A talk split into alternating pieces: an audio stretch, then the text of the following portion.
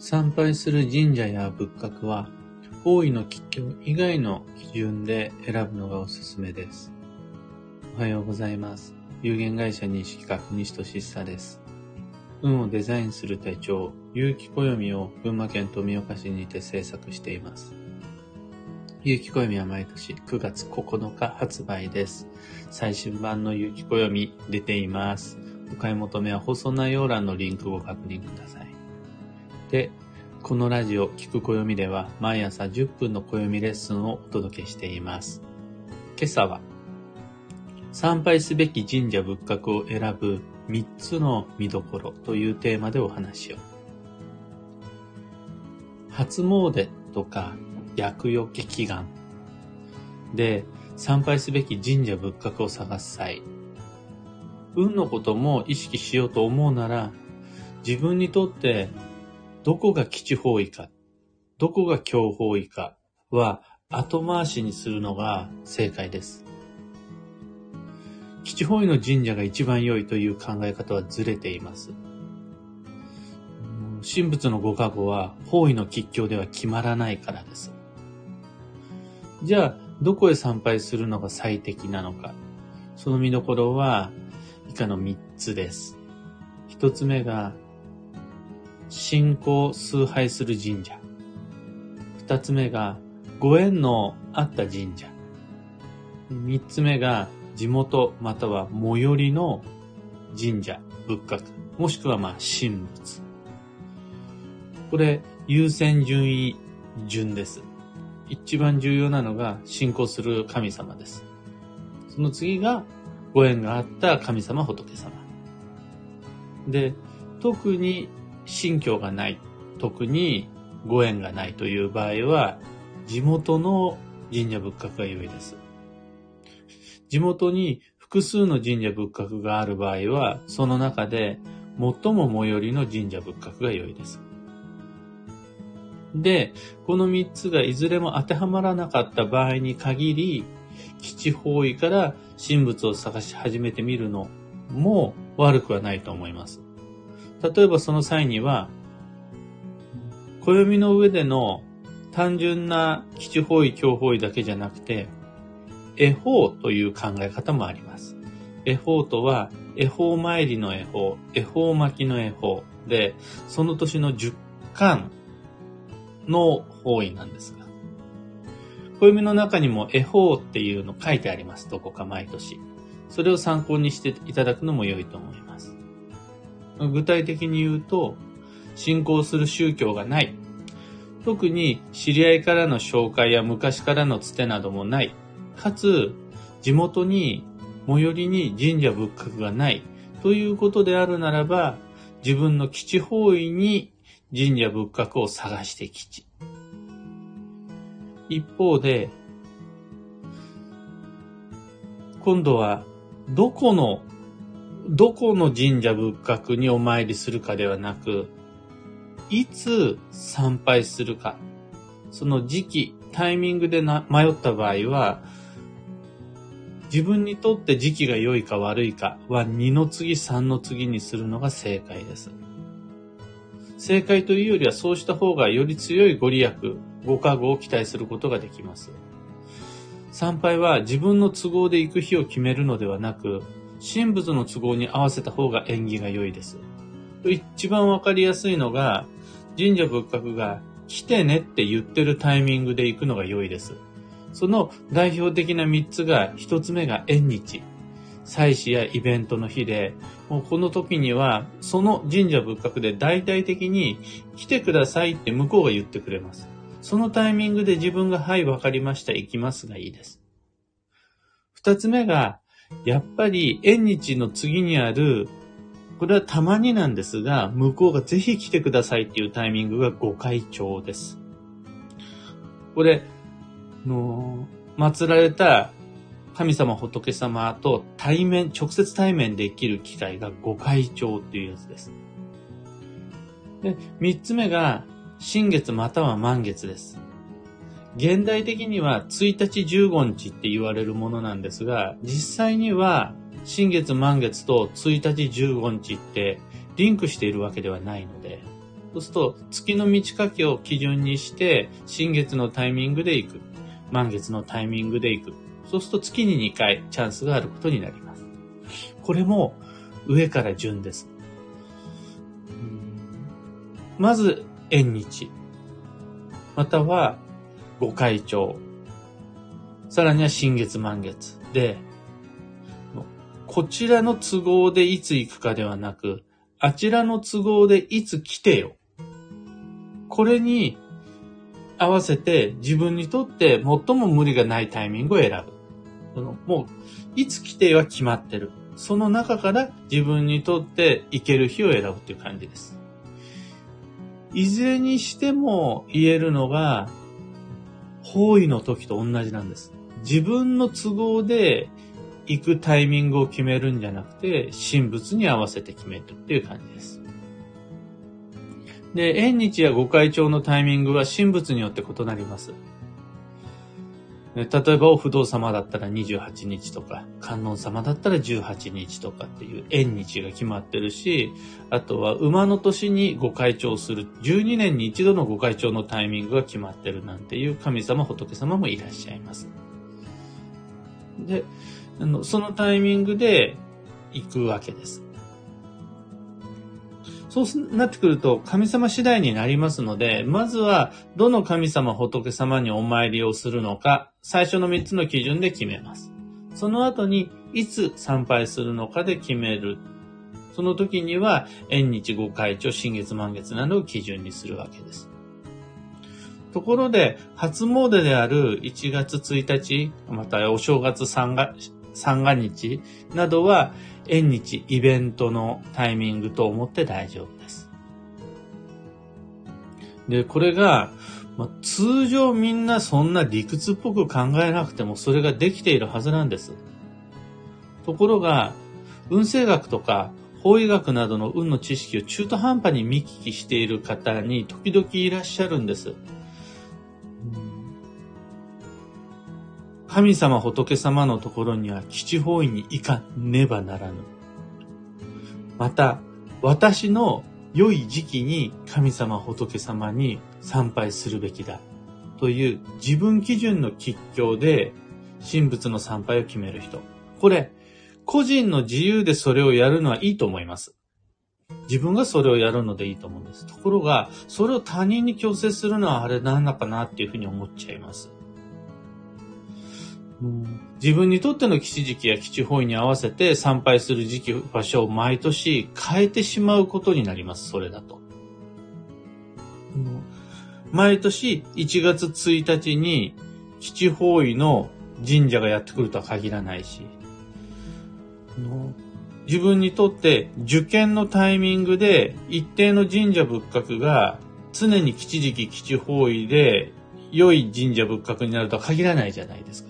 その結果、あっちこっちの縁もない、ゆかりもない、また信仰もしてない神様、あっちこっちジプシーすることになります。自分にとっての吉時期基地方位を優先してしまうと。これ、あんまり運の良いやり方とは言えないです。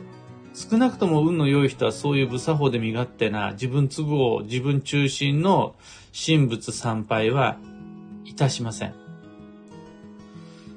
自分の都合を神様に、仏様に押し付けるのではなくて、まず、神仏を基準に考えます。で、そこに、その中から自分の都合で無理のないタイミングを選んでいきます。特に信仰しているわけでもなく、別にご縁があったわけでもなく、地元にあるということでもない神社仏閣へ、縁日とか祭祀イベントの日などお構いなしに、自分の都合だけで訪れるのはそれも参拝じゃなくて観光です。お出かけしただけです。そうすると、神社仏閣っていい場所にあることが多いので、聖域における手入れが行き届いたパワースポ効果や癒し効果はあるかもしれないです。でも、それ以上のご利益を勝手に望まない方が無難です。だって、あちらの都合じゃなくて、こっちの身勝手で勝手に言ってるだけだから。この人の家に勝手に来ておいて、来てやったんだからもてなせ、みたいな感じ。しかもその手、持っていた手土産が100円玉2、3枚みたいな。多くて500円玉1枚みたいな。そういうお客様ははっきり言って、こちらとしてはノーサンキューでしょう。で、神仏もそうだったりします。そうすると、やっぱり、の、神仏参拝における判断材料、決断の基準は、こちら基準ではなく、まあ、あちらを軸にして考えていくというのが良いと思います。どの神社仏閣にお参り行くのが良いのか、またそこにいつ訪れるのが良いのかで迷った時には、今日の場所選びの3つの基準とタイミング選びの3つの基準をヒントにしていただけると安心です。今朝のお話はそんなところです。2つ告知にお付き合いください。1つ目が、有機暦ユーザーのためのオンラインサロン、運をデザインする暦ラボに関して、まあ、毎週金曜日に短期集中法医学講座開催中です。次回のテーマが、本気の伝統的基地保医旅行計画。で、とにかくここでぎゅっと法医学の基礎知識を詰め込んで、2023年という旅の年の行動計画、上手に練れるようにしておきたいところ、ラボメンバーの方、空き時間にぜひご確認ください。二つ目の告知が、開運ドリルワークショップ2023に関して、翌年12ヶ月の行動計画を完成させるワークショップです。その際に、時期の吉凶や方位の吉凶、また、全員共通の運勢や、旧性別の個別の運勢などをヒントにしていきます。2023年2月の3日まで受講していただけます。料金は2500円。Facebook グループに全てのコンテンツ保管してあるので、興味のある方はご参加ください。サロンもドリルも詳細のリンク先を放送内容欄に貼り付けておきます。さて、今日という一日は2022年12月20日火曜日、休息の12月の14日目です。そもそも休息の月とは自然と休まるのを期待するのではなくて、休まるような時間を設定し、休まるような行動をする、そのための月です。どちらかといえば、休むことになりますよ、休息ですよという運勢ではなくて、休息です。そういう予定を入れてくださいという計画の目安です。そうなるかどうかではなく、そうするかどうかの目安として使っていただけると、よりよく流れを整えることができるはずです。幸運のレシピは、荒巻鮭。塩鮭のことです。塩で保存食にした旬の鮭が吉です。今日のキーワードは役割、役目を請け負う。これ、自分ごとの場合は担当した一つの役割に専念する。また、他人のバックアップという役目を請け負ったときは、他人の全部ではなく、一部をバックアップする。どちらにしても、すべてを担当する。すべてを請け負うっていうのは難しいので、自分の仕事の一つをちゃんとやる。他人のための一つをちゃんとやる。ができれば、それで運が開いていくという日です。以上、迷った時の目安としてご参考までに。ところで、毎朝のこの音声配信は、スタンド FM 以外のプラットフォームでもご視聴いただけます。代表的なところが Spotify、Amazon Music に Audible。それ以外にも Apple Podcast や Google Podcast、そして YouTube でも音声だけなんですが、配信しています。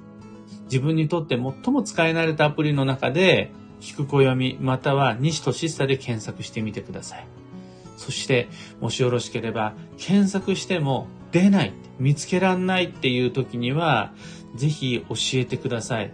そのプラットフォームでも聞いていただけることができるようにならないか、調べて工夫してみます。それでは今日もできることをできるだけ、西企画西俊久でした。いってらっしゃい。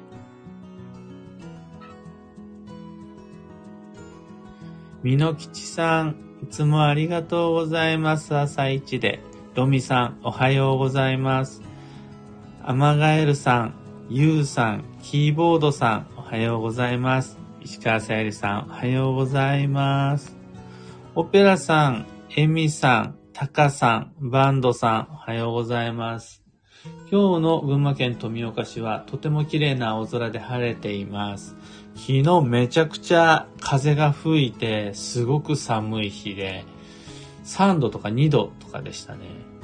新潟の方でも大きな雪、大雪？新潟レベルの雪の達人の暮らしが雪でストップするというぐらいだから相当の大雪になったはず。で、暦の上でこの天候をどう受け止めるかというと、あ、休めってことだな、です。すべての出来事は休息のきっかけ。もっと頑張れよりは、じゃあ無理をせずに休もうか。もしくは、じゃあせっかくだからこの機会に手入れをして休ませようか。